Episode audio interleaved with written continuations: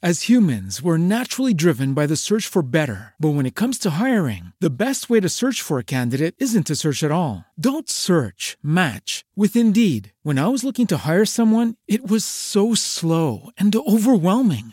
I wish I had used Indeed. If you need to hire, you need Indeed. Indeed is your matching and hiring platform with over 350 million global monthly visitors, according to Indeed data, and a matching engine that helps you find quality candidates fast. Ditch the busy work. Use Indeed for scheduling, screening, and messaging so you can connect with candidates faster. And Indeed doesn't just help you hire faster. 93% of employers agree Indeed delivers the highest quality matches compared to other job sites, according to a recent Indeed survey. And listeners of this show will get a $75 sponsored job credit to get your jobs more visibility at Indeed.com slash podcast. That's Indeed.com slash podcast. Terms and conditions apply.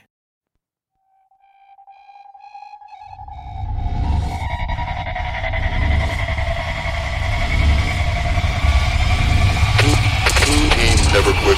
Team Never Quit. Team Never Quit Radio.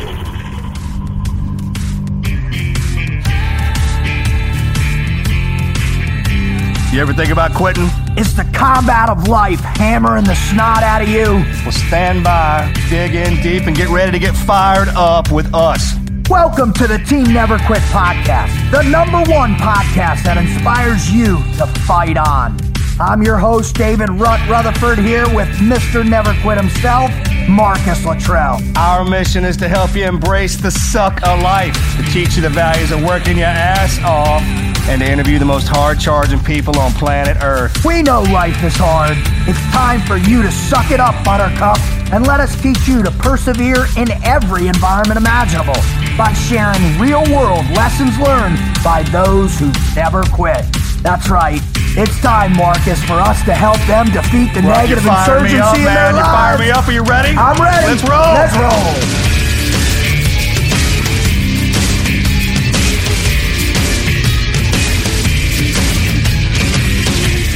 Marcus, Yes, sir. I, I, I, I just got a question for you. Send it. All right, now I know you've been interviewed by a truckload of people out there. Yes, right? sir. Really amazing, incredible people Across the board. across the board, all awesome. You, and I you've become friends with a bunch of them. But I got to tell you, the person that's coming on today, dude, she is a dynamo, bro. Yeah. And I am super fired up to hear what this woman's going to say. Right?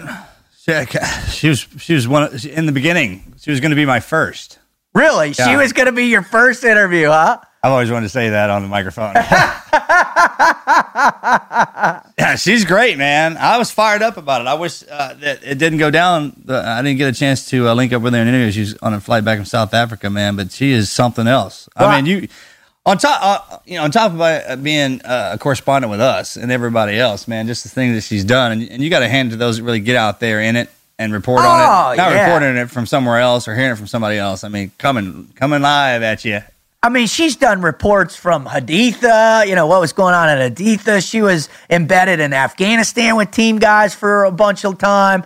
I mean, she she's been around. I talked mean, to the guys that were there with her, man. They said she- straight up, man, good to go. She was squared away. Yeah, squared away. That's cool, man. Well, before we get to bringing her on, you know, we it, welcome to the Team Never Quit podcast. Uh, you know, obviously, if this is your first show, we're super stoked. You, you got to know that it's me and Marcus. It's our mission to help you understand where the never quit mindset is in your soul, right? And, where it fu- functions in you, where how to ignite the fire in your gut, so you too can go out there and become a legendary in your own world, right? Because great stories ignite legends. That's why we do this podcast. And we do it by bringing on incredible people from all different walks of life, right? I mean, think of, think of who we've had on. I Everywhere. mean, from athletes to journalists to politicians to, to regular folk. I mean, The never quit stories are different, but the how they got through it's the same. it really, we're starting to see that, aren't we? That there is Didn't some, take us long to start seeing those the common thread Yeah, in the human condition that you too possess your well. because we're brought up in it. We're all brought up in the same condition, correct? Almost. I, I'm willing to. I mean, have, that's have, my have it theory. available to you in this world. It's I mean, it's it's all available to you. Everything that they had that we all the people we bring on here that they started with the same thing you can start with. Exactly. And that's what makes it so special. If you don't know much about us, you want to learn more, please go visit our website at teamneverquit.com forward slash podcast. That's teamneverquit.com forward slash podcast. Check out all our awesome shows. And then also, please, on your on your mobile phone, subscribe to us on iTunes podcasts. Uh, and then you'll have us on demand, man. You literally uh, morning, noon, or night, and you're driving and from work, at work, at working out, on a run, on a bike. We're there. We're there We're with you. there. We're there telling you these great stories. No matter what you're doing, we brought somebody on here to tell you how to. how to get through, especially if you're in the rabbit's hole, man. We're there for you. And if you could, it'd be great if you write a little review for our podcast because we're we're sure blessed to have all the people that are listening right now. All right. So now what we're going to do is we're going to read a historical story. All right. And the historical story we're going to talk about right now is a guy by the name of Ernie Pyle. So Ernie Pyle was a uh, uh, born in Indiana, 1900. He, he was joined the United States Naval Reserve in World War One at age 17. He served three months of active duty until the war ended. In 32, Pyle was managing editor of the Washington Daily News, but he, he wasn't able to write, so he quit. You know, he, he moved forward, and, and finally, when World War II happened, Pyle became a war correspondent to apply his intimate style combat reporting. He didn't do the, the typical reporting like recounting movements and activities of generals or anything like that. What he did is he got into the, the mind and the life of the common soldier. He told the real story. And he's quoted as saying this Their life consisted wholly and solely of war, for they were and always had been frontline infantrymen. They survived because their fates were kind to them, certainly, but also because they had become hard and immensely wise in animal like ways of self preservation. This everyman approach won him the Pulitzer Prize of Writing. Pyle wrote a column in 44 in order to fight for soldiers to get combat pay, which is awesome. God bless you for doing it. It ended up Still being- get, we still get it, brother. yeah, thank you for it. It was called the Ernie Pyle Bill.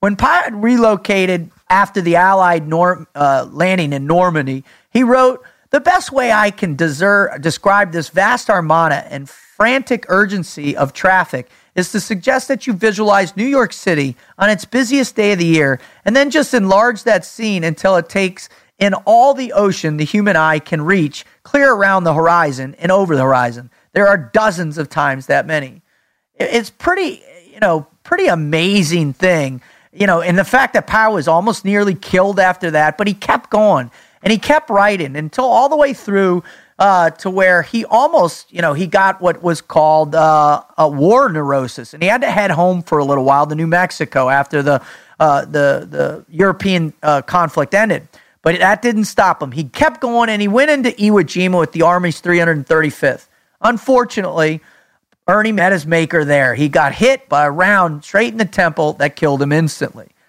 Now, the men of the army unit he was covering erected a monument which still stands at the site of his death. Its inscription reads At this spot, the 77th Infantry Division lost a buddy, Ernie Pyle, 18 April 1945.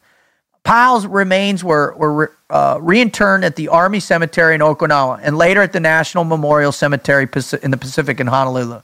In 1983, he was awarded a Purple Heart, a rare honor for a civilian. Now, what, what makes this guy so special into a Well, lot? he's, not a civilian. I like where your head's at. You know what I mean? Why? I mean, he's though? a soldier. Why? He found out what he was great at, and obviously, being in the military and fighting wars need that part of it, right?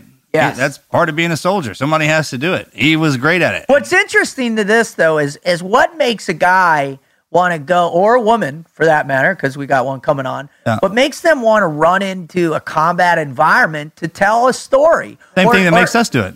Uh, That's what I'm saying. He's a soldier. He, you know, just because he didn't get a chance, they didn't hand. uh, They do that to a lot of guys. Guys don't be can't can't become seals. right.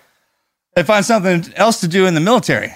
Right. And that's that's his love of country and love of service with them guys. That's how he protected them. That's that was his service and commitment to them, right? Because we all, everybody else says, "Well, I just carried a camera." Well, I mean, you can look at it both ways. Well, he covered down on that. He was doing what he was supposed to do. Did you want him carrying a rifle? I mean, I would imagine he backed a lot of them guys. There's no way he didn't have to pick up a rifle out there and and, and throw some rounds down range. That's Absolutely. just no way that didn't happen. Not that So. I I mean, and to die in he died in combat. Yeah, He, he died in combat. He didn't have a damn rifle in his hand. I mean, think of the balls it takes to run out there with a damn camera when they're shooting at you. It's think about awesome. that, man. you know what I I'm- mean? I'm People are like, "Hey, tracking. was guy? Oh, he, he brought a damn camera." Well, I mean, hell, I would bring everything I could, including the kitchen sink, if, the, if it jumped off. You know what I mean? That, that's awesome, man. I and I just love the fact that he was so passionate to tell, you know, the guys' stories, right? The stories that that made the difference. Uh, uh, you know, these uh, in, in a lot of cases, he was telling stories that really, you know, that kept people focused and in the war and committed. the biggest compliment he had was when his buddies did that, said that about him and erected that statue, right? So if they looked at him as one of the boys, then he was. Right. It's not any any other anybody else who wasn't there and comment. They don't have, they don't have anything to say because I mean the guys obviously soaked him in and, and he became one of them. And there that's that's that's what we do. I Well, mean, you know what I'm talking about? I agree. I agree. You know, you you Everybody flies the helicopters, drops the bombs. Everyone thinks everybody else has the cooler job. Everybody else is, wants to do the best they can at their job. And the fact that he goes in with that and everyone looks at him as a journalist and not a warfighter in the beginning has got to be tough. Right. Absolutely. Absolutely tough. So one of the one of the cool things is I think is that when we got this, you know, our guest coming on, she's doing the same thing, man, in the modern era. She's the one that's coming on. She's the one that's out there. She's embedding with, you know, our brothers. She's she's going to the hot spots around the world. I mean, you know, this this she, you know, when one of the cool stories that I love is that, you know, days after September 11th, she asked the clerk at the Russian embassy in London to give her a visa to travel to Afghanistan. And she was so tenacious that while in Afghanistan working for GMTV, she infiltrated the American British backed Northern Alliance and interviewed their commander, General Babajan, at Bagram Air Base. Man, this is right off the bat, man. That's what she, because she had str- such a strong connection to want to tell that story. Right. It's pretty remarkable, if you ask me. And she's gone on to become, you know, one of the biggest news correspondents for CBS. She's uh, uh, one of the top performers at. Oh, at she's on TV. You watch. well, she's on 60 Minutes. Yeah, She- in you my opinion, she's one of the best. Doesn't matter what. She's one of the ones that just transcends all that. Whatever show she's on, you're going to watch it. Absolutely. So, what do you say? Without further ado, we bring on Laura Logan.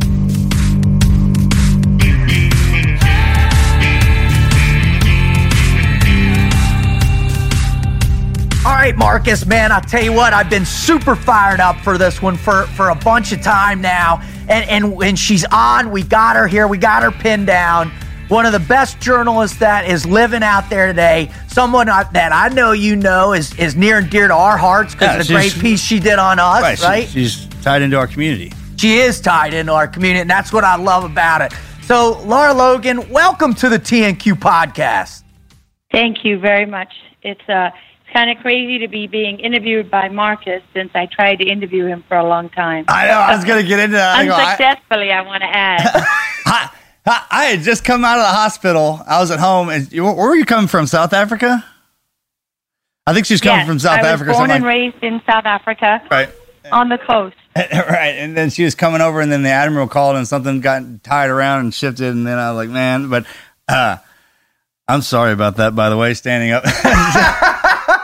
I've never had the opportunity to say to apologize to you formally, and this is where I'm going to do that. I apologize to a lady for standing her up, and uh, never having again. I love it. You don't hear that often. Let's just get that out of the way. I love it. All right, all right, Laura. What we do is we always start out our guests with a mad minute, and that's to you know, being frogmen. We like to get warmed up for everything we do. We like to you know exercise our minds, our bodies, our souls, the whole deal. So what we're gonna do is Marcus and I are gonna fire some fun, you know, fifty caliber caliber questions right at you just to warm up and get you prepped for the main part of the interview. Are you ready for that? Yes. You can't scare me, just so you know. Okay. Well, well, I'll tell you what. You come jumping out of an airplane at 25,000 feet in the middle of the night on oxygen, it might change. I'm scared of that. Well, you know that's true. I did. Uh, I did cheat and spend two months on operations with Navy SEALs in southern Afghanistan, but Boom. I never parachuted out of a plane. That's true. That's her way. And That's her way that of going. you two Boom. can't scare me. Well, well, here, here's the deal. I, I'll tell you what, I'll, I'll revoke my statement, Laura, because spending two weeks with SEALs, is the scariest thing on the mm. world because of how mm. how mm. a crusty old frogman has got to be the most difficult human being on the planet. I lived with Afghan soldiers for three months when they were at war with the Taliban. And it was right towards, you know, it was after many years of war, and there was nothing in that country. So if you can survive that, you can survive just about anything. Yes, you Amen can. that. Amen. All right. So the first question in the Mad Minute is Who do you prefer, the Beatles, Rolling Stones, or Led Zeppelin? Mm, let me see. You know, shoot, that you chose a tough one because I like all of them. Um, I would have to say Led Zeppelin is kind of like the coolest. Rolling Stones is for the worst moments of your uh, of your teenage Write this down. And the Beatles is the Beatles. You know, someone asked me my favorite Rolling Stones song, and I said "Beast of Burden," which should tell you something about about me. Um, Yeah. and the Beatles, you know, that was legendary go, growing up, but that now seems so tame. Oh, it's totally tame now comparatively. I mean, when you think about 60s and 70s, that that was the cutting edge of the countercultural revolution. Exactly. But now they don't even handle, you know, you, you throw out Those Nirvana. the crazies out there, you know. Right. Not, hey, bro, Nirvana's old now, bud, just so you know that. No, I'm just saying that, that changed the tide of music. Check, Roger. All right, go ahead, Marcus. You're next. Where did we go on that? I don't know, down the Oh, rabbit hole. Man, good lord. All right, uh, favorite superhero. Favorite superhero? God, you're going to hate me for this, but I got to tell you, I, I, I'm in love with Captain America. Yeah. Uh, what? Perfect answer. All right, next question. If you had a if you if there was a dream career that you wanted to do other than what you're doing now, what would it be? Well, that's a that's an interesting question. A dream career. I once thought I wanted to be a veterinarian, but I fainted when the vet made me take a scalpel and slice open the cat. I was only twelve, though. In my defense, um, a dream career. You know, I always wanted to be a Charlie's Angel. That that's, awesome. That's what I wanted to hear. that In fact, me in my mind, I am still a Charlie's Angel. now you're talking. We're now you're talking. You're, thing is am I- hey, you're cover. added to the list. Did you hear? it? She said 60 minutes is just her cover. I love Right? it. Yeah, I love absolutely. it. I All love right, it. all right. Uh, Princess, Bi- uh, Princess Bride or Indiana Jones? Oh, Indiana Jones! Come on, that's, That's not her. even. You can't put those two in the same sentence. You'd Well, be surprised. there's We've had some I wacky hey, answers from that's- people. uh, We had we had you know Allen West on a while back, and and he threw out some crazy answer to one of those. We're like, where did that come from? So we never know. You got to put them out there.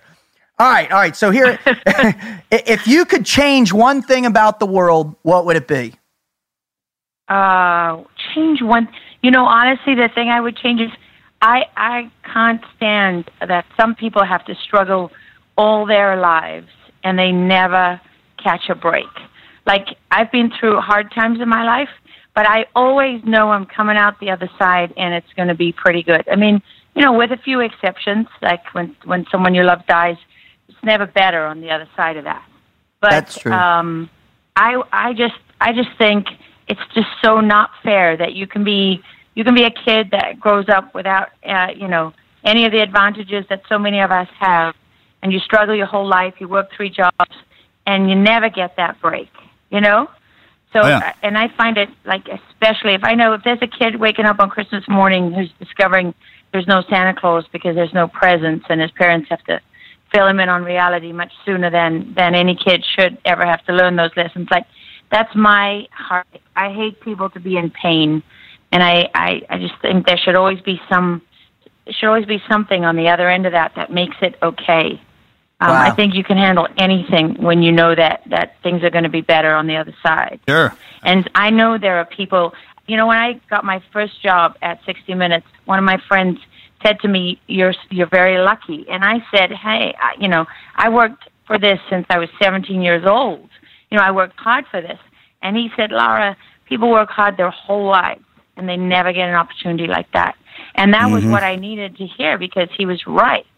You know, people work hard their whole. I when when my mother was dying uh, and my nanny uh, growing up in South Africa got cancer, I would take her to the hospital for uh, chemo for radiation and she and chemotherapy, and she her day was the same day of the week as the pediatric chemotherapy. And there would be women who would walk from the townships, would have no shoes, would have babies strapped to their back. I knew how they were living. I knew they had no electricity. I knew if they were lucky if they, had, they didn't have a toilet in their in their house, they would have a shack with a toilet outside. And I would think, you're going through all of that. You're probably working two jobs, and you have a child that has cancer. Oh okay, my like, God! I, I can't even, you know, I can't even fathom how hard that is. So that's my heartache is for for people like that. I just make I just want to make everything better.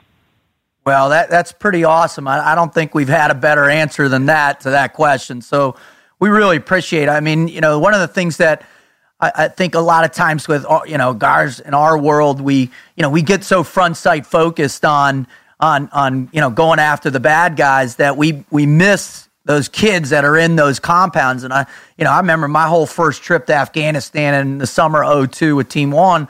You know, I, I didn't see any of that. But my second trip in, in the fall of 05 with Blackwater, you know, I, I it hit me that those children and the struggle they're under, and, and it, it helped me change my life and to try and create some kind of goodness for kids to inspire them that if they do stay in the fight, that eventually, you know, they'll they'll they'll feel some success, at least in themselves. So Man, that's a that's a great story. Uh, let's you know, let's just that, those are great answers, Madman. Let's just jump right into this because you know I, I, think there's so much more that we can you know get from from you and the depth of your experience in life, Laura. So, what is your greatest never quit story?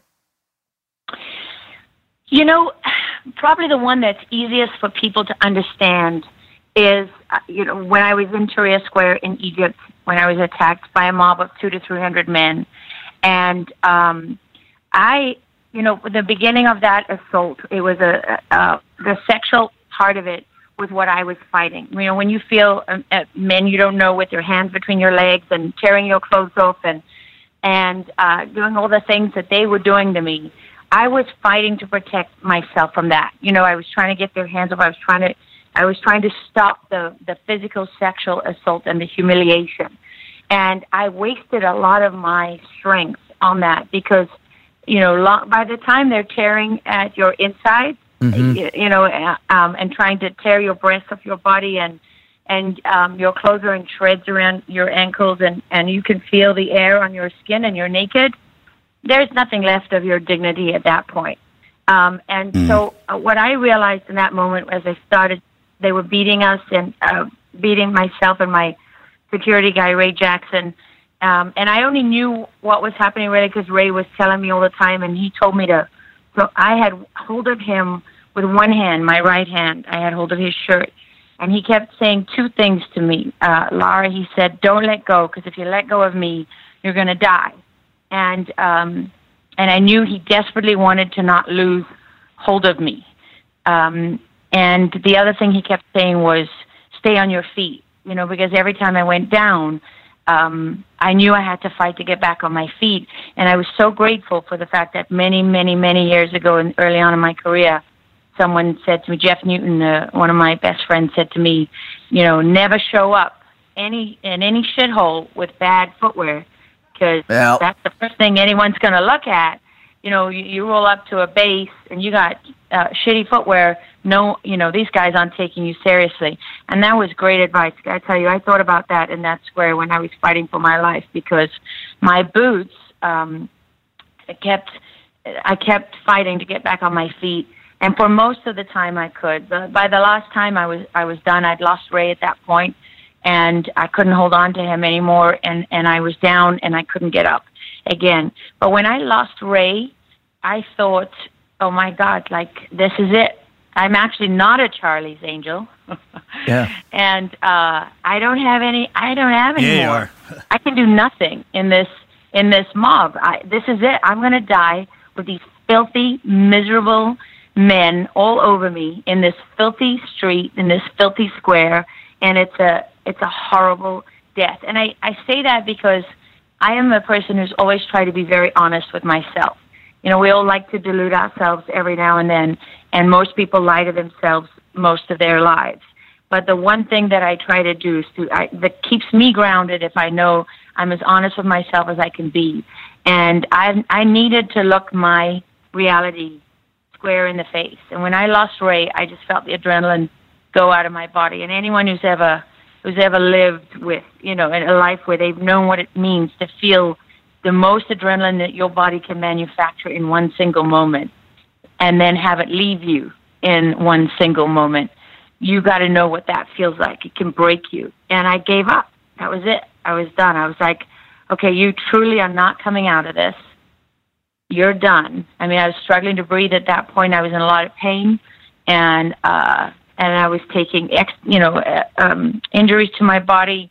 Like they would, my joints were distended at that point. My insides were torn, and so um, I and, and the first thing I thought of when I gave up was my my children. My daughter was about ten months old at the time. My son is a year and two months older than her, so he was he was two, just two, and um, and I thought of them, and I thought, oh my God, like I can't believe I gave up on them at all. Right? How could you do Right. that as a mother? Yep. And I, I made the decision in my head. I said, when they read about how I died, they're going to know that their mother died fighting.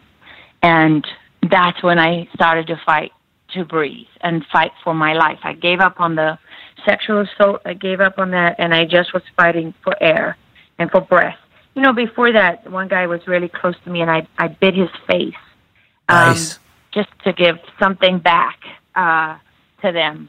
But I realized that I needed every bit of strength that I had just to keep breathing, because once you know that's gone, it doesn't take very long for the for the end. And uh, and and so honestly, the I guess in that moment, the hardest fight. And you know, all these years later, it's easy to it's easy to forget how hard that was. But in that moment, um, fighting for some kind of uh, of dignity, something something honorable that my children could cling to years later when they learned about this. That was what I fought for in that moment. Wow, that's that's amazing. And and one of the things that you know, I, I when I hear you tell that story and how powerful that that transitional moment was, was, was it really just a was it a, a brief moment that your kids popped into your head, or or were you truly focused and you could hear their voices, you could you could you know smell you know your newborn, which is so powerful. Was it something in depth like that, or was it merely just No. you know? th- What- Yeah, it's no, it's just there. It's just a thought. I mean, you you have to understand there's two things happening to you at the same time. You know, one is the physical reality of what's happening to you. So your brain is processing all of that.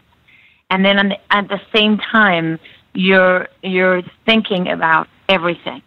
You're you're you know you kick into survival mode because I'm not a person. Okay, I I've been in in many situations. I'd been blown up in a. Uh, I'd hit a double anti-tank mine in an unarmored vehicle days before. This was the days before they even had armored Humvees on the battlefield. Oh, I remember those right days. they- yeah. So when we when we hit that, that was a different kind of thing because that you know I've just been in a, a massive explosion and I and I see white and everything is sort of slowed down and I'm disassociated from reality. This was not the same thing. This was one of those things where I can tell you every hand that Wow. was on me, I could feel. And I didn't really know, like Ray would say to me, they're beating us with uh, with their hands, they're beating us with flagpoles, they have sticks, they're stealing our passports, they're doing, you know, he could process all of that. I was just fighting to stay on my feet and, and, you know, in the beginning fighting to sort of try and keep their hands away and then giving up on all of that. But I even remember, I even remember the moment, you know, when they tore my shirt open and when they tore my bra open and when they tore my panties open. I mean, I could hear those things. I could hear the stitches giving way. I could feel the air on my skin. I could, uh, so it wasn't one of those things where I was, you know, reliving my whole life and having flashbacks and, and nothing slowed down for me. Every single moment was painfully lived. And that was also one of the things, you know, you always think, well, somehow you're not going to be conscious towards the end. But I was conscious all the way through. Wow, that's that's intense. I mean, No, I just. I mean, that is, that's level of becoming an animal. What that is. I mean, when you start to feel every part of your body and everything that was is normal on you that that would, you would use to survive, use for a weapon, right? Right. Your mouth, your your hands, your you know, whatever. When it's you're a primal instinct of Sure. survival. yeah. Everything's so heightened. So when you hear the stitches and and, the, and her panties and stuff like that breaking, that's all her transforming into that. All right, and then all you need and all anything needs in its mind to survive is one thing, right? One thought. I mean, that's what. Is that what you did? Yeah, but I, we were also trained to do that. I mean, Right. there's levels of that. I mean, I didn't have to go as deep as she did, kind of deal. Uh, uh, I mean, maybe I shouldn't say that. Our levels are the same, but uh, and we've both been down deep in the rabbit's hole. We'll both handle that stuff the same way, but differently, Right. kind of deal. And um, Well, you know, uh, it's powerful to come back out of it. I'm sorry. Well, and listening to your story, I imagine. I mean, you knew that you were outnumbered and surrounded. It was going to take a miracle, right? It was some some kind of miracle. To, Well, I also went in there you ready. out of that situation. You know, I went in there ready for to fight. I mean, I I, I was geared for that and prepped for that. When when when you and, and I'm gonna tell you something. When I bec- when I came from being the hunter to being hunted, it was my reality check. Yeah, that's what she was talking about. That reality of Right, where and, you and are. Then, then, you, then that stuff that goes in your head is the stuff that you've been taught. I mean, what you're supposed to worry about, and then uh, obviously, I don't know if you did this or not, but eventually you stopped worrying about where the hands were, and then it's kind of like, all right, man, what? Let's get past this. What I need to survive, and once you hit that that point right. right. there, man, that's that's uh that's that's as low as you can go, but that is as hard as you can go, and that's what keeps you alive, that, and that's called will. I mean, I think we try to label it like that. No, and we've talked about it extensively. We've had a lot of amazing guests that have t- had hit hit those points, and it's that will. And what is the ignition point of that will? Right, And for well, you, you talk about training, but for and, and but kids, 'cause lo- I didn't have kids. You know what I'm talking about? And, Yeah, uh, teammates and whatever it is that fires that battery.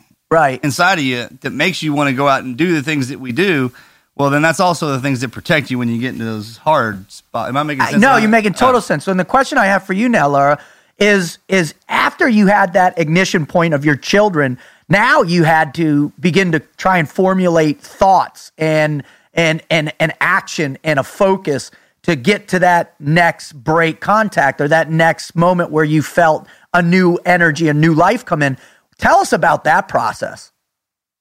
Well, I had made I had made peace with the fact that there was nothing that I could physically do to get myself out of that situation. If we if I hadn't been dragged into a you know, people think of the square as being like just an open square, but it's not. It's got it's got roads running through it and drains and fences and and it's very uneven ground. Um and and I got dragged into a part where I was kind of just the mob was out of control. So it it didn't intend to, but we were pressed against the fence and on the you know and and it, against some Egyptian women and children. So we kind of the last time I went down, I was dragged, and um, and it just happened to be that because there was no control, we ended up in this in this place. And at that point, really, my main focus was you have to understand I was taking my last breath.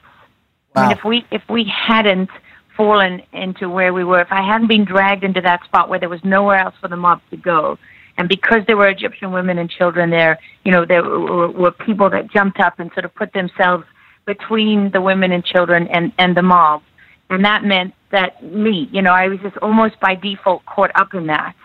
Um, if that hadn't happened, I was dead.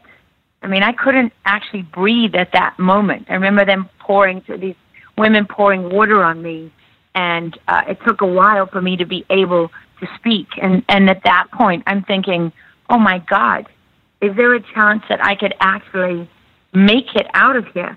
But at you know, the other thing that is very hard to recapture is the fear. I mean, I I Right. experienced a level of terror because that mob was right there. They're they're not. It's not even the physical distance from you. Although although they're half a foot away from you, it's not just that. It's the fact that these people, these women and children, they can't stop you. They can't stop this mob if they come. They all have to do is reach forward and drag you back. You Snatch you and right what back out of that. what- Yeah. and that's that's the thing that, that Right, and kind of what calms really you. It- kept me alive is that they didn't want a dead American journalist on their hands. Uh, you know, a terrified, damaged one was was good enough. And and Wow. really, the moment where I thought that I was that I was done for when when I got separated from Ray, it took me years thinking back on this to actually understand that I think that's the moment that saved me because Ray was the only one who knew how bad it was. He's the only one who actually saw what they did to me. And when he when as soon as they tore him off me, They didn't care about him. And he fought his way through the crowd and got the soldiers to come and find me and, and do something. And if it weren't for that, if the soldiers hadn't gotten to me before the mob could drag me back in, I might, you know, I probably would not be alive. Wow. Well, I mean, I, I it's kind of I understand all that, and I, I figured you were going to say that when Rhett was asking that question. See, there's a level that you get to all, when you strip everything away that, that you don't think about anything else besides staying alive. The and that's the thing. I mean, there is no there is nothing else. It's just the staying alive part. And then are you? What do you mean? So you're not saying you're not saying you're calculating a plan. You're not. There's not. Once you get to that point to where the, yeah, there's no plan. There is just okay. Now let's there's just stay no alive. Plan. You're so screwed. There's no plan that's going to get you out of there. It's only an act of God that's getting you out. When it, I mean, that's when it completely falls apart. And then what happens is, is the fear of the it's the unknown, and then the violence that's the that's that's being thrown on you, and and then obviously all that's that kind of that mind washed is out. It's survival mode. But then when you when she, she, said she was coming back to it, it's the reality. Like, okay, well, I'm still in the same spot that caused me to go to that place. And the only calming thing, what she was saying with those Egyptian women, and everything, and knowing that they could still oh, get overrun, it's it's the humanity part that they're willing to just sit there and just stand there and not let anything happen, whatever it is, any kind right. of form of kindness, whether it just be stand there and not spitting on me when the people that are spitting on me. You're standing right there, right? And that's the break. It's the kindness. It, it, you want to talk about a mental punch? I mean, you're dying. The people who cause that are right there, and the people who are some kind of, I mean, trying hope. to have hope are, are, standing right there. And then you're caught right. You're the you're the catalyst for all that. And it's it's kind of one of them deals where it's a. Man, I don't even know what it's called. I mean, people call it a lightning experience. Uh, well, she, she just called it an act of God. And yeah, that, well, I mean, that's power. what I'm saying. There's different right or act of God. I mean, exactly. But I'm saying everyone has a different word for it. But the the feeling and and what she was describing, I know exactly what that feels like, kind of deal. Uh, well, that's what's so interesting about you know this conversation and with the two of you is is in that moment where all of a sudden there was the the absolute terror or fear kind of you know it didn't disappear it was still very palpable and there and and breathing down both of your necks in that moment but that moment when all of a sudden, oh, there's a chance, and and, and yeah. what is that? What does that, what what did that do for you in that moment, Laura? Well, you see, that's the uh, that's the thing is until that moment when I when there was suddenly space between me and the mob, even though it wasn't a lot, but there was space enough for me to try and breathe. So the first thing I had to do was to breathe, and that was not that didn't just happen it took a, while for me to even be able to get air back into my lungs because really I was in the advanced stage. I mean, I was almost dead. So uh, first I had to breathe, and the moment I could breathe, now my mind is free to think about escape, right? How, right. And survival, and my chances of survival. And and again, I'm very realistic with myself, and I know that it's going to take nothing. And honestly, I'm you know the only word I can form is army because I know my only chance, my only shot out of there is the army. And the woman, the woman didn't understand me. And I oh, remember oh, even thinking to myself, "Oh my God, all these people in Egypt who speak English, and I got one who can't, who doesn't even know what army is because it sounds the word is probably not that different." Anyway, um, I remember uh, that when the soldier fought his way they, there's a line of soldiers kind of fought their way through the mob, and, and when I when I say fought, they had batons and they were smashing people to get through to get to me. So that should give you an idea. This is not like the the, the borders parting, you know. Right. Um, and and when they got to me, because I was naked, they wouldn't touch me. And I, oh, and, oh you yeah, know, of and course. I, and and then the soldiers and there's one soldier, right? because they formed like a line to get through. There wasn't they couldn't walk through. Only one could get through, and then he's talking to one behind him, and they disappear, and it closes again, and it's the mob, and then uh, they come back. I don't know how long it took. I don't think all that long, just a few minutes, and they've got a black chador, which is you know the old traditional robes that cover you from head to toe, and they put that they threw that to the women and the women put that over me, and then they picked me up. But they still had to use batons to beat the mob back and get me through all those people. And that's when my Egyptian driver Shafiq came running to the side of the square by a tank, and he he took me in his arms and took me on a little alleyway off the square. But honestly, in in the, then as your um, struggle for survival, because now I'm breathing normally, as that recedes, it's filled. That void is filled with fear, just with terror. Again, That- the, uh, the, the I mean- terror comes back. Paralyzing fear. Yeah. Wow.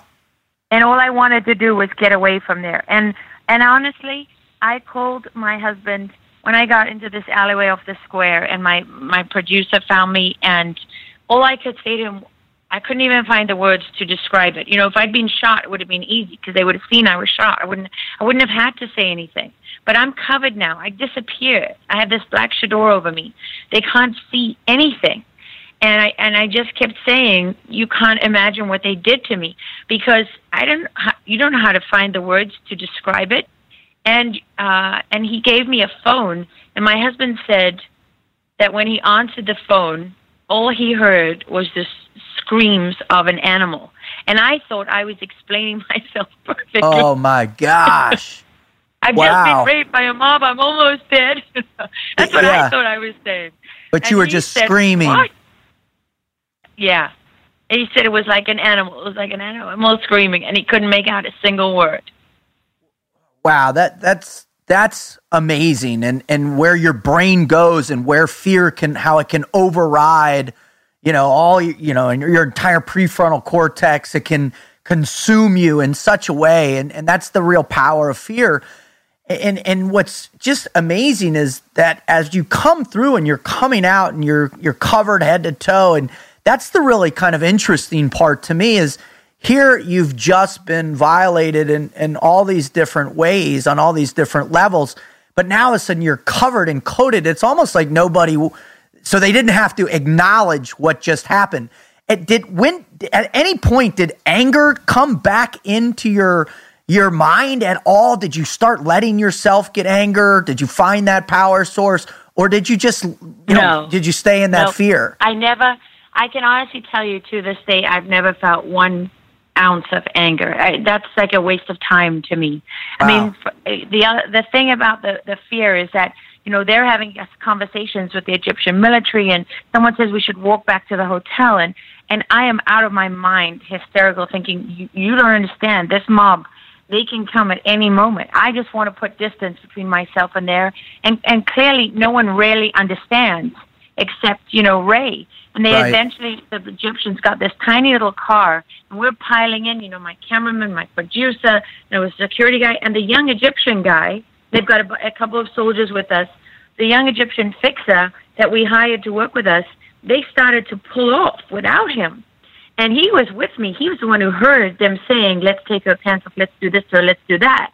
And he just started vomiting into the ground. That's you oh know my gosh how terrified he was. And I screamed. I don't even think I was coherent. And we just grabbed him by the shirt and we dragged him in and lay him on top of us um, because we were in, the, in this little jeep, little army jeep, and drove back to the hotel like that. And when we got there, the Egyptian doctor, I just wanted to tell everyone what happened to me. Nobody wanted to know what happened to me because none of these men knew what to do with that. Right. And the chador actually turned out to be hugely symbolic for rape and sexual assault because no, you know, it's that injury just disappears. Once your physical wounds heal, it disappears. I mean, if you lose a leg, you know, or you have a scar from where you took shrapnel or whatever, you you have a physical wound you can show people. But what are you going to do? Pull out the doctor's report from the rape examination to show them your you know your internal bleeding and tearing and and everything. What do you what do you do when the bruises heal? I mean, you could see bruise marks from from their fingers right across my body, my breast, everything, where they literally tried to rip my breasts off my body. And now when I when I walk around today, people don't see those wounds, so they don't need to.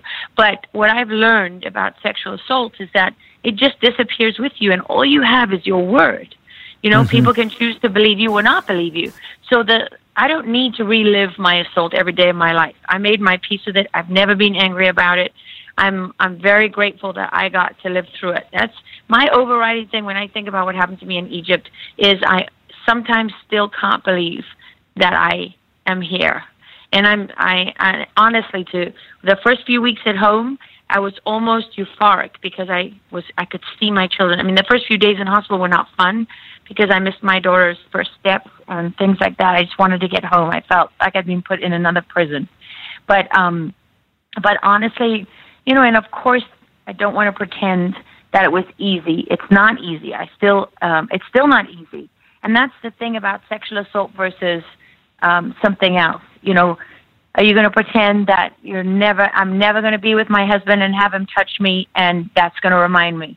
I, you know, and I have to really, if I'm really brutally honest about it, I'd rather, like, sometimes I'd just rather not be touched, you know, because mm-hmm. I'm never going to forget what it was like to be touched like that.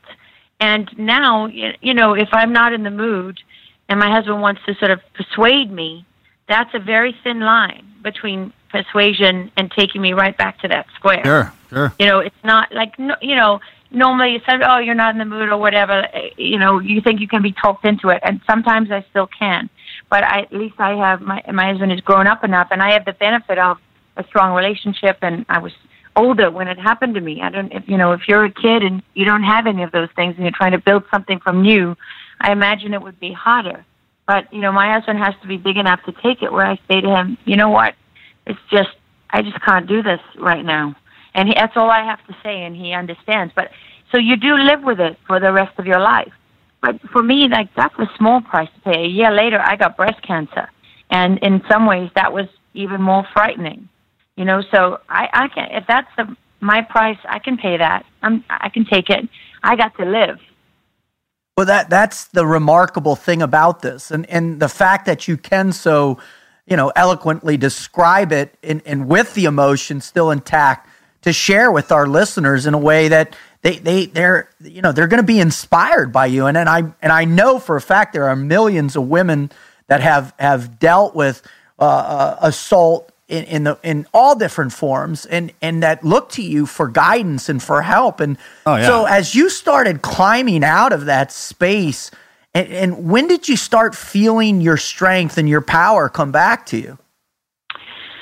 Um that's a very good question. I'll tell you a funny story. The week before i was uh, attacked in Tahrir Square um, I was in Egypt and we got detained coming from Alexandria back into Cairo and uh, we spent the night in interrogation cells in the in a, um, a, Mukhabarat prison, intelligence prison, and um, I was very very sick from dehydration. I had massive dehydration, and Marcus, you will appreciate this. You know, they were doing the whole Egyptian thing that they that no doubt we helped them learn and putting right. us in stress positions and all the rest of it. And I at one point tried to put my head down, and the guy's like, "No, no, no, no," you know.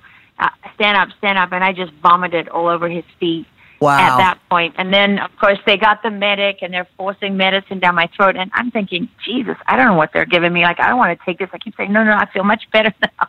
And they forced this medicine down my throat. So then I vomit. You know, by the time they got me into the cell for interrogation, uh, the guy's trying to mess with my mind, saying, "Hey, Larry, you want to go to the hospital? You feel bad, you know, all this stuff." And I just started vomiting all over the desk and the chair. Anyway, they eventually put me in some um, filthy little office and stabbed a needle in my arm and uh, and got some bag with an IV and just stabbed the other side of the bag, and I passed out, you know, and and uh, woke up um, the next I don't know how many hours later with scabies, by the way, which I gave to my daughter at the airport uh, when oh, I got home. Oh my gosh! I didn't know any better. But when I landed in D.C. and went through customs, I had a customs officer who saw, um, you know, the stamps and stuff in my passport and said, "What do you do?" Standard question, and I said, "I'm a journalist." And he said, "Oh, I I hate the media." And I said, "Okay, fine. Uh, who do you work for 60 Minutes?" Oh, I hate that show too. He was very grumpy. And would you believe, a week later, I'm standing in the line, same flight, British Airways from Cairo uh, to Dulles, and I look at, at the customs officer ahead of me, and I said to my producer, "You're not going to believe this, but this is the same guy I had last Saturday night when we flew back from prison." I said, "And he hates journalists, and he hates 60 Minutes." Oh my gosh! So we walk. I go, I walk up to the, him, and you know he starts looking at my passport, and I can't help myself. I'm like, "Sir, you know." I said, "Would you believe it?" I said, "I think I had you a week ago." And so he flicks through the pages and he finds his stamp, which has his badge number written on it. And he says, well, look at that. Yes, you did. I said, do you still hate 60 Minutes? And he's like, he's like, yes. And I said, well, you know, I was just gang raped by a mob and I survived and I did it. So doing my job as a journalist, do you think you could watch from now on just for me? I don't think this man knew. I don't think Awesome. he knew what to say. i Yeah, how can you know what to say? I love it. Oh God! I love it. I Yeah. love it. I, Well, well, I think it comes back. It comes back fast. That's cool, and that's that's the one thing that I I was probably the think. nicest guy in the world now, forever. You Oh, know, I hope kinda so. If those- not, yeah. if we ever run into him, we'll, we'll tune them up for you. Uh, the, the the one thing is really amazing is that you know how prevalent uh, sexual assault is in, in not only over in Middle Eastern countries, but we're also finding out on college campuses here in America, uh, other cultures, you know, that are male dominated. What what is you know as you move forward with this and and become an advocate and trying to help people in this? What what are you seeing as some of the biggest challenges and problems out there with with young women or old women or or or you know middle aged women, whatever? Of, of them, their challenge is to come back to to get that never quit mindset and to to grow uh, in into a place where they can actually you know come back stronger than before in it. Well, the first thing is, and the most important thing to say is, sexual assault affects men as much, maybe not as much, but it definitely affects men and women. There's no distinction here. And I think that's so important because although most of the letters I, I got that talked about being raped were from women, there were many that I got from men. And I think we shouldn't forget them or leave them out of the conversation because how much harder is it for a young boy or a young man or an older man, for that matter, to admit that they were, were raped? And I will tell you, when I went to um, Kansas City, Missouri, to do to to speak about sexual assault for for their organization, there they have a great organization to counter sexual assault and, and abuse of women and children and men. And I went into their treatment rooms where they ha- they keep the kids on their own, and they get them to write in a word bubble words that represent how they're feeling. And then they put these bubbles on the wall so that when the kids come in, even though they're alone, they can read what other kids have put in their word bubbles on the wall. And the one that really made me cry when I was there was the one that said, Am I the only one? Oh wow! and it was a little boy who was raped by his older brother for you know four or five years growing up and um and i think f so for me you know my sexual assault had nothing to do with being in the middle east it, yes at that time it happened to be that i was in the middle east um and and it was uh and it, it was for me it was something that was orchestrated and planned and it was meant to send a message but sexual assault happens in every culture in every part of the world and uh, and I think that we we're not even coming close. People said, "Well, it's so amazing you went on TV to talk about it." I never thought of that as amazing. I think it's amazing that there's a need for that, and that that's such a big deal. How can that be such a big deal in this day and age? Right. Um, I mean, for me, it's a gift that I'm able to help anyone because so many people have said, when I heard your interview or when I read about it, I told my wife for the first time about when I was raped, or I told my mother and my husband, you know? And so Oh, wow. if I can help people get to that, then I'm very, uh, then that means a lot to me. And I actually, I, I, I hold on to every one of those accounts um, because I don't take any of them for granted. But I just think you know, that what we can really do about this, it, no child should have to suffer that kind of abuse. No adult either. But how do you grow up and begin to have loving physical sexual relationships that are normal with people when your only experience of it has been that horrific and terrible? Mean, that's just the worst for me. And I think that's uh, an, an enormous problem that is, is as much as we try and say that we've recognized it and we deal with it, we really, we really don't. And we don't equip um, these children for the fact we, you, you know, we, let's not pretend that getting over it, over it means that you let it go, you leave it behind, and you never think about it again. It doesn't mean that. It means getting to a place where you can have a healthy sexual relationship within the context and the framework of this trigger, which is that however you know, however you were raped, whatever it was about that situation, there's going to be another situation that triggers it. I've learned that. I didn't know that. I thought when I went back to work, well, I've dealt with this, right? I mean, I I'm I'm honest with myself. I confronted it. I told my husband in great detail everything they did to me, so that he could be part of it. You know, we're mature uh, uh adults in theory. I'm more mature than he is, obviously. obviously. I, I I thought I checked all the boxes. I'm smart. I know how to deal with this stuff, but I didn't because I didn't know what it meant to live with it long term and to understand we, you don't erase these things. You have to live with them, and so you have to work out how to live with them. It, how do you do still, that? Is I, I it can, is it through open so, well, dialogue? I'll tell you or? how you do that. I got this from a South African woman who survived a terrible assault where they actually, after they raped her, gutted her and slit her throat. And how she survived is unbelievable. She said at her trial, they took so much from me, they didn't deserve everything. I was going to decide how much they got to keep, right? Right. And that's what you have to decide every day of your life. How much are you going to give them? Are you going to live every day of your life thinking about it and in fear? Are you never going to have great sex again because every time someone touches you, you're going to give in to that? How much do they deserve? They only deserve as much as you can't take back.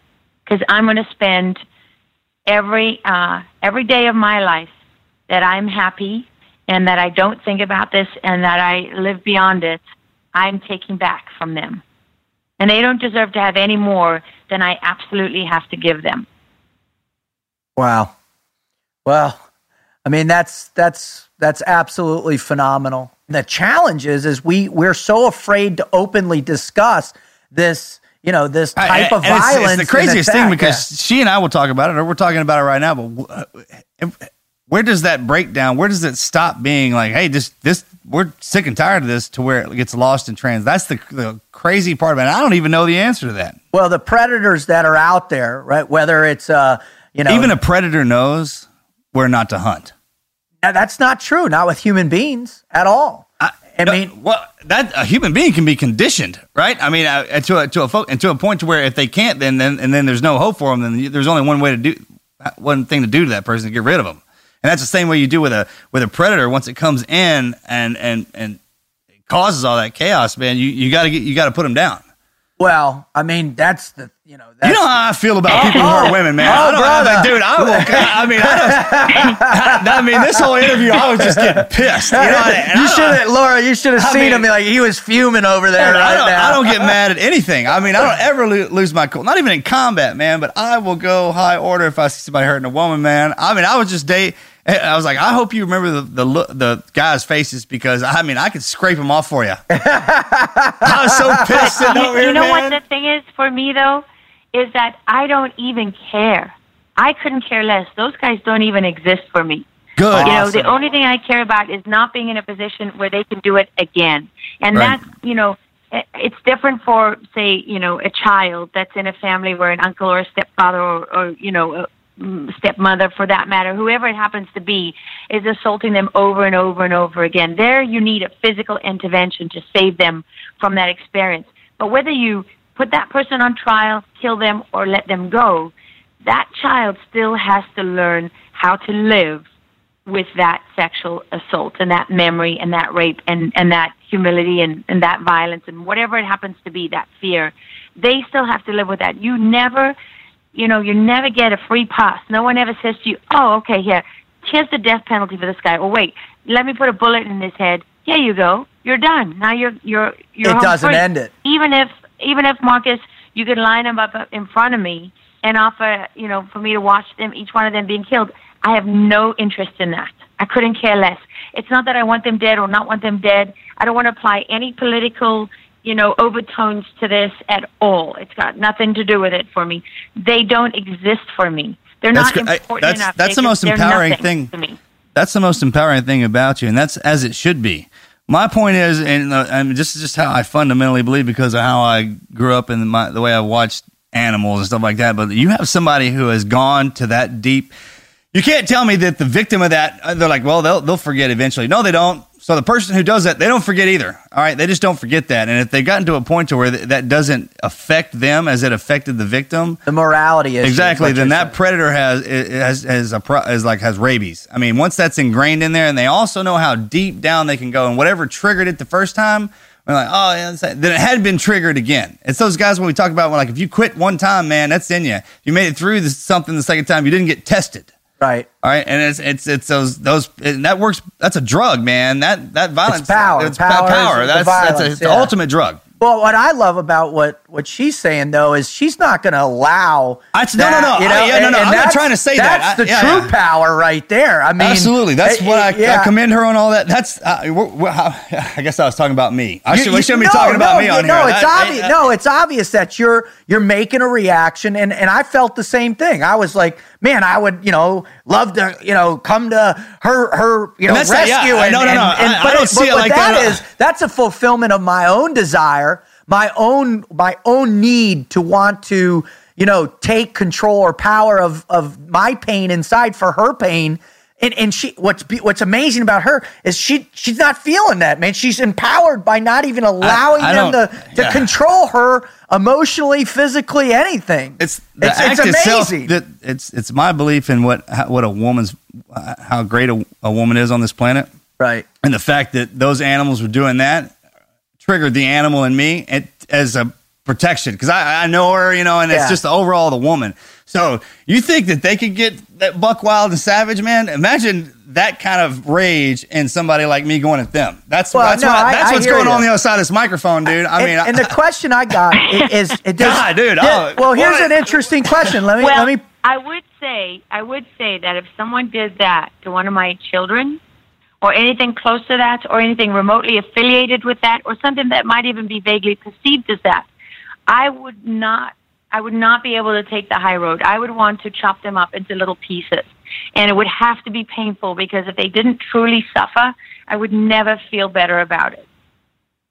And I and we love you for that, and that that's exactly what he's saying there. And I, would you, I yeah, you I weren't expecting me to say something uh, contrary to the point. yeah, no, I mean, I mean, and, and what I was and- quoting with that is like she's perfectly capable of everything I am. The only thing that I bring to that is the power Well- that, that, a, that a male Oh, has, well, well, right? And I- that strength, and then the rage to drive it, and I- that's that's my look. I was just looking at it from the perspective of uh, I don't like that. Yeah, no, no, and she's saying the same thing too. We're all on Yeah, that yeah. same. But what what's amazing to me and what's unique about post traumatic stress is is is to learn how to find the long term power in that, and to you know not to e- erase, but ultimately to take the experience and and and utilize it in a way that allows you to function in a healthy, happy way, to find the joy and the passion and the love of life whether it's through intimacy or it's through the love of your children, whatever. I mean, a- and, what, what the, I ask, the real thing, the real power, if I could give people one thing, when something terrible happens to you, every time you relive it or you experience some kind of pain from it or you're depressed, you don't want to get out of bed, whatever it happens to be, the only question you have to ask yourself is how much do they get? Do they get all of you? Do they get the rest of your life? Like I have, I, you know, I, I know someone who was bullied in school many years ago and is still struggling with it. And my only question to that person is, how much do you give them? Are you, do they really get to have the rest of your life? Are they worth that? And that's that's that's the barometer that you that picks you up because it's not about oh something terrible happened to me I have a right to feel sorry for myself or I have a right to be damaged or I have a right to be traumatized. You know, for me life is for living. It's not for weeping into my beer. If I'm getting drunk, it's not to drown my sorrows. It's it's uh, you know it's for, For it's joy. to- because I want to have fun. I don't I don't want I don't want to need all those crutches.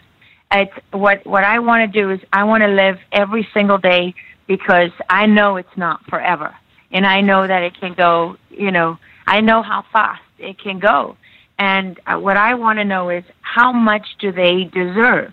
You, when people do that to you, you lose control, right? You're not in control of what they're doing to you and what they're taking from you, but you are in control of how much you give them. So if you're going to give them the rest of your life, that's on you. You know what I mean? That's the way I look at it. That's on me. And I understand. I've been given a lot of of things that have helped me that help me have the strength to do that. I, I was very grounded. My parents were very grounded. You know, when I came home crying from school, my mother would say, "The problem with you, my girls, you got your bladder behind your bloody eyeball. You know, you got to toughen up." And when someone hit me at school, my brother, my sister said, "Would you hit them back?" You know, so I, I and I, I, I grew up in a, a fairly tough environment in Africa. When people saw me, you know, showing up and uh, saying I want to go to Afghanistan to the war, they thought, "Oh, Barbie's going to war. Yeah, this is going to be funny." but I grew up in Africa, going into the bush with my friends who were game rangers, where we would put a pack on, and to get water, we would dig in the ground. You didn't have to add coffee because the water you were drinking was black you know. But Yeah. if you dug deep enough, it was clean. So it's I didn't have a a closeted upbringing. I didn't have the toughest upbringing in the world. I know people who've had it much worse. But my thing is, you know, how much am I going to give them? I can I can cry about what happened to me for the rest of my life. I can tell people the worst story, and everyone's going to feel sorry for me. And then what? And would I get a badge? What- so are you going to give me? You're going Here's the give a toughest. medal? Here's the, here's you know? the, another thing that's that's exceptional about about you and your husband and the, the relationship. And once you try to incorporate your spouse back into, I would imagine how hard. And stop me if I'm going down the wrong path on this. Being raped, right? And because of what I would imagine, what's in my head if I was dealing with my wife and she, that had happened to her, and then there's those levels she's talking about about giving not only back to the person who did this, but to her husband.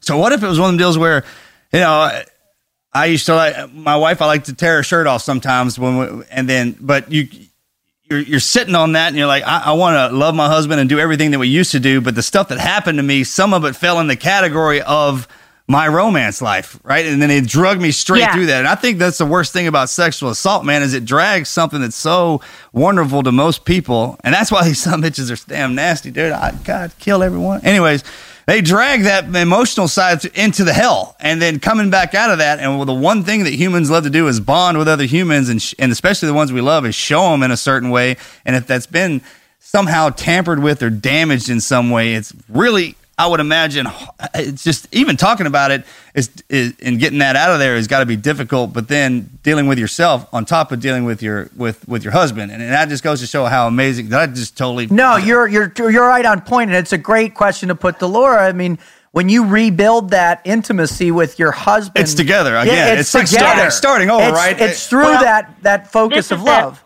there's two parts. There's for me. There's two parts to that. One is that I quickly realized that night that no one understood what had happened to me, and I needed my boss to understand. So what I did is I, I asked my producer, Max McClellan, is one of my greatest friends in the whole world. I said, I need you to clear do two things for me. One, clear the room, and two, get Joe on the phone. And I, and when I got Joe on the phone, I said to him, I want you to get a pen and paper and listen to everything I'm going to tell you. Take notes, pay attention, and then hang up and call my boss. I didn't. I wasn't able to tell my boss um, those intimate, physical, sexual details that were so embarrassing and, and humiliating. I, but I could tell them to my husband. And for my husband, at that, you know, for his part, his training kicked in, Marcus. That's, you know, that's what what he kind of shares with you in a way. At that moment, he's on autopilot. And once he'd done that, he then called back and told my producer, "You've got to do something for me. She's got to take, you know, her clothes off, and you have to photograph her her injury." And Yep. he said, I, "I can't do it. Um, I'm sorry." And and my husband said to him, um, "This isn't about you. It's about her. She needs you. She needs that evidence. She needs those photographs taken. You got to be like a doctor. Go put your mind in another place, and you have to do this for her." And and so you know he did it, and that was hard on everybody. But I think it was harder on them in some ways than me because I had no, I had nothing left at that point. Right. And um, and I understood. My husband told me, but so he was in training mode, you know. And it was only a while later where he really went into where it became much harder for him. I think because I thought, okay, well he's dealt with this and he's processed it and he's good, right? But he- that girl that went to Egypt never came back. Someone else came back. There might be traces of that person, but this is somebody else. So you almost have to relearn that, and you have to be strong enough and have a good enough relationship for that to happen. And that's also where being older happens, you know. And maybe if we didn't have kids and so much holding us together, maybe we wouldn't have made it. Because certainly it wasn't easy. And, you know, I'm not going to sit here and pretend, oh, we have the greatest, you know, uh, marriage in the history of marriages, and we never had times where I wanted put a machete in the middle of his skull. you know, I mean that happens. South Africans will cut that, you, man. That's what happens when you Cut marry you. a woman from Africa. They they plot the most gruesome death instead of just poisoning you. But you know, on the on the flip side of that, the funny part of it is, I remember a couple weeks after Egypt, my husband badgering me to sleep with him, and my I, eventually I looked at him and I said, "For God's sake, I was gang raped by a mob. I get a free pass for a, another week." Or at least another couple days, you know. That's awesome. I bet that brought some levity to the entire moment, right? Oh, for Well, sure. the thing about it is, and I, from I mean, just listening to you talk, sometimes when you go down deep into a rabbit's hole by yourself, who comes out is obviously different, and then it's it's it's holding on to those little pieces of who you were that made you great, that that allow you to retrain yourself to love your husband and, and, and love what you continue to do. And now that, and the way I look at it, and the way we kind of talk about it is, now you've seen what you're capable of in a way, how far you can go before they have to, before they can kill you. I mean, and I've been down that road Yeah. too. And once you find that spot, and once you know, most people don't know that. You're not supposed to know how far you can go before they, when you're in a moment of death, you're supposed to die. And those that have walked back from it, man, you kind of have a different perspective on everything. It puts everything in perspective. And like we, we were talking about uh, earlier, man, it's those building blocks of what's the most important part of, of my life. And everyone, obviously that's different in everybody's life as well. But uh, you can get back to the place you were when you went down that rabbit's hole, and and then when you pass it up, you can just look to the side and go, "I went down it. I don't need to go down it again," kind of deal. And I'm stronger f- for it. And and and yeah, the remembering part, you're right. I mean, why and why would you want to? You don't forget stuff like that for a reason. I would think, man. It's just because that's that. You can. It's an edge that you have knowing that there is a dark side at the end of that road, and and uh, if I had to, I could go down it again. You know, if I got thrown down that damn thing again, I could take it. But uh, I, you know, maybe we maybe we won't go down it, especially as, as we get older. You know what I'm talking about? Or maybe with some little uh, little a buddy, a buddy next time. Well, you know, the thing for me, I always thought when that you know that moment came that I was somehow going to be able to fight my way out of it or talk my way out of it or whatever, right? I, I really did. In my head, I was a Charlie's Angel, and I, you know, some way uh, I'd be able to fly out of it. But I think what I realized now, you know, if I'm home and, and with my kids sleeping and something wakes me up, now I'm thinking through it. You know, I'm thinking, okay, wait, what if I can't? Like, where is my phone? How far away is my phone from me? Like, where's where's my husband? You know, is he fast asleep? Is he awake? It's that kind of thing. And I and I often uh, I take myself through all the steps now to the worst outcome. Whereas before, I might have been counting on, you know, counting on good luck or counting on it working out. Now I Hey. know, shit, it might not work out. Hey, hey Laura, I just want to point. Uh, just this coming know? from from a team guy perspective. Okay, so check this out. When you used to think you were Charlie's Angel, what you were, you thought you were the Charlie's Angel on the TV that everything went well. Well, now you get to see what's behind making a Charlie's Angel. Yeah. right. you know what I mean? well, so that real- meticulous Yeah. nature you have when you get up or you hear something, that's everything I roll through in my head, and that's not it, man. That's just being retrained as, and that's that's an advantage now that you have that. I mean, that's a spidey sense or the hair on the back of your neck that you. re- uh, uh, You are a Charlie's Angel now because now you have all the stuff inside of you that comes with that title. Is, is it? Did I, did I Yeah, butcher you're, that? you're spot on, You know what I brother. mean? So I always thought you were one, anyways. That's crazy. You should say that. And now, I mean, Carl, I mean, I, hey, let, it's awesome. You've earned it, right? Yeah. Awesome, man. I and, and coming out better on the other side. That's that's everything a Charlie's Angel was in my mind. Well, I'm telling you, a year later, when I got the phone call that I had breast cancer, when my doctor told me that, I felt like I I remember years ago covering a story in South Africa with this 19 year old girl who threw herself out of a building and she was pregnant, and I had to watch her stomach with this baby in it while they were trying to save her life. And on her way down, she hit all the windows that were open and you know balconies and things like that. And so there were chunks of her um, that were gone. And I remember feeling like I had. I remember thinking of her and feeling like I was had fallen out of a window from that building and that I was leaving chunks of me on the way down and I was reaching for all the things. You know, when Egypt happened, I reached for things I could find them. Stay on your feet, right? Keep breathing. There were things I could do. But when I was diagnosed with breast cancer, I was reaching and all I got was air. And I kept falling and falling and falling. And And when I hit the bottom, I was just in a sea of panic. And that was a whole another kind of fight and a different kind of strength.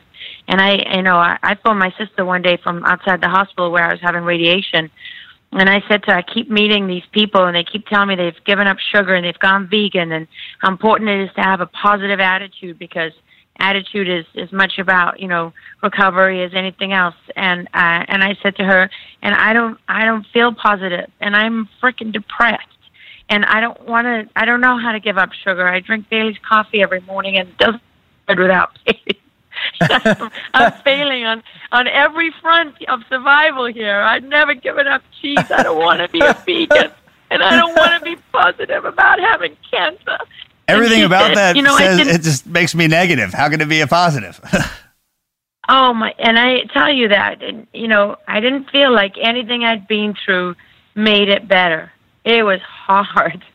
It was hard, and it took a long time to get rid of that fear of uh, what's inside. What is inside me now? Do I have do I have molecules that these doctors are missing? You know, um, and and that that was a whole nother kind of struggle that, in some ways, uh, in some ways, was harder than coming back from Egypt, where I can say that's on them, that's on those assholes. You know what I mean?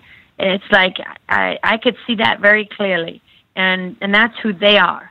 But this now is something I can't. I don't have control over if I. There's small things I can do, but essentially, you know, my something else is going to decide whether this cancer comes back or not, or whether they get it all, or whether it's spread to my lymph nodes, or you know, those are things that just scared the uh, the living crap out of me. I got to be honest. we got a buddy you need to meet. Yeah, Justin Legg. Justin Legg. I Yeah. mean, he's, he's He he got leukemia in the dang. team's bone marrow transplant. It, it went wrong. He got a double lung transplant, and he's fighting every day for his life ever since. I And mean, God. it's and we just had him on. But you know, Laura, we we if if you're willing.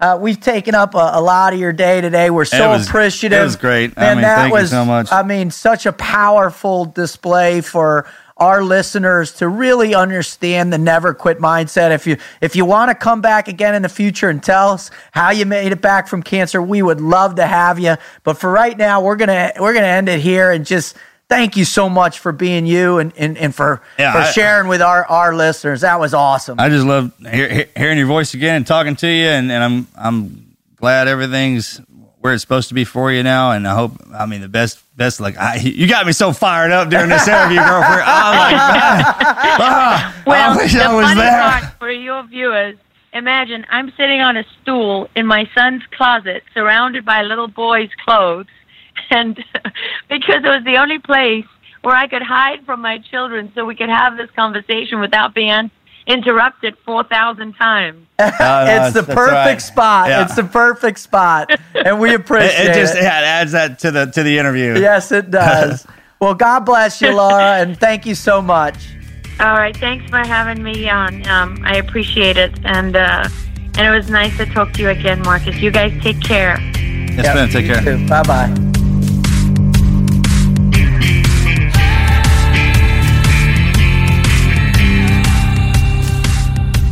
Well, I'll tell you, there, aren't many times, brother, when when I hear people tell stories of their survival or stories of their fight or stories where that fear is present, that terror, that really get me inside. But listening to hers, Marcus, man, that that that was one of the most powerful stories I've ever heard. Sure. I mean, she.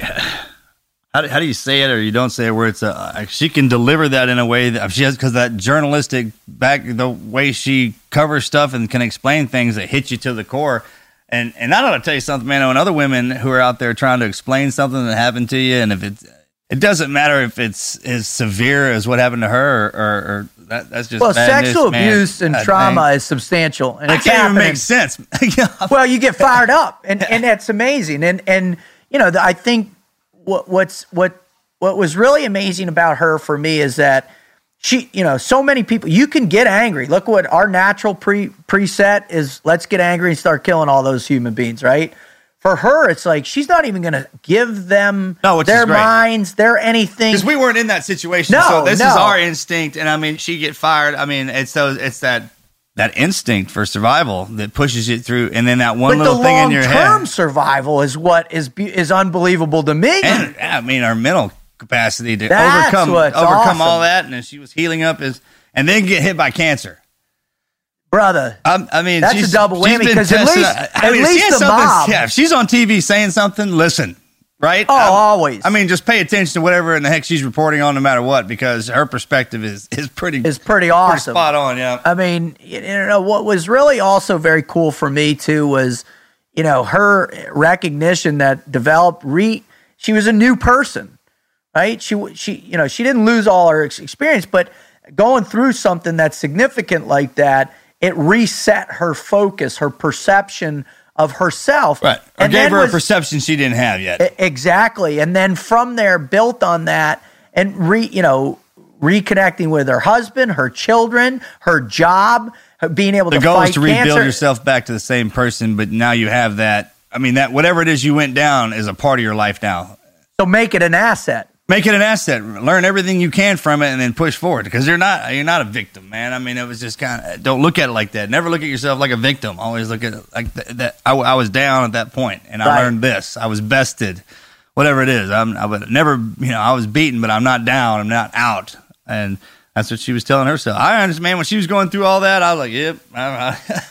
No shit. That fear, that terror, Yeah, all man. that. When they yeah. jerk all of that you know away from you, and for I mean, and me too. You know, when those team, teammates started dying, and you start relying on yourself, when they start stripping you apart piece by piece, man, it's like, all right, dragging you all the way down to that baseline we talked about until you get to where breathing is the most important thing. Anything else is just white noise. Well, it was remarkable that you guys were able to share that together in that space like that. I mean, you know, this this this, this she she she was so clear on it, you know, and, and that was what the thing. I mean, her, the vividness. I love her so she's just up front, man. I should Uh, yeah, she's tell you guys, awesome. You know, straight She's up. awesome. So listen, if you're out there and and and you have have gone through the indignity of of that type of abuse that she's gone through, or you've gone through cancer, or you've gone through something else that's unbelievably challenging in your life, you know, know this. Listen to what she said. You can come back, and you can come back with just a breath. Just find your breath, find that moment, take a deep breath, realize you're alive. I mean, that's all you came in this world with was a breath. That's what she re-entered with, and she's built herself all the way back to this point right now. How successful she is. Oh, she's one of the greatest female, ma- for, forget female, male, all that. She's one of the greatest journalists that exists today. And she delivers a perspective based on real world experience. And that's why she's so impressive to me. So I, I hope as a listener out there, you've been, you've, you, you know, this, this interview will transform you once again and teach you that the never quit mindset is inside you. You can have it. You can pull it out. Just start by believing in yourself. Search for that one breath and take that one foot forward. And you too will, will survive. I know you will. So at the end of every show, we always say, hey, man, thank you for everything. We really appreciate it. If you want to learn more about what it is we do, please visit our website at teamneverquit.com forward slash podcast. You can listen to all these other great shows. I just want to say thank you to God. I want to say thank you to my parents, my brother specifically, my children. And I want to thank all those people that are fighting every single day after going through this stuff. And to know that, you know, we love you, we support you, we're here, let us help you. So thank you. I want to thank God for all of our women. I mean, I, Amen. I, I love you. Amen. And there's men out there who will fight and die for each and every one of you, even if we don't know yet. Just know we exist. If you think for a second that we don't, we do. Just sometimes it takes us a while to find y'all. So thank y'all. We love you, and, and God bless them out. We're out.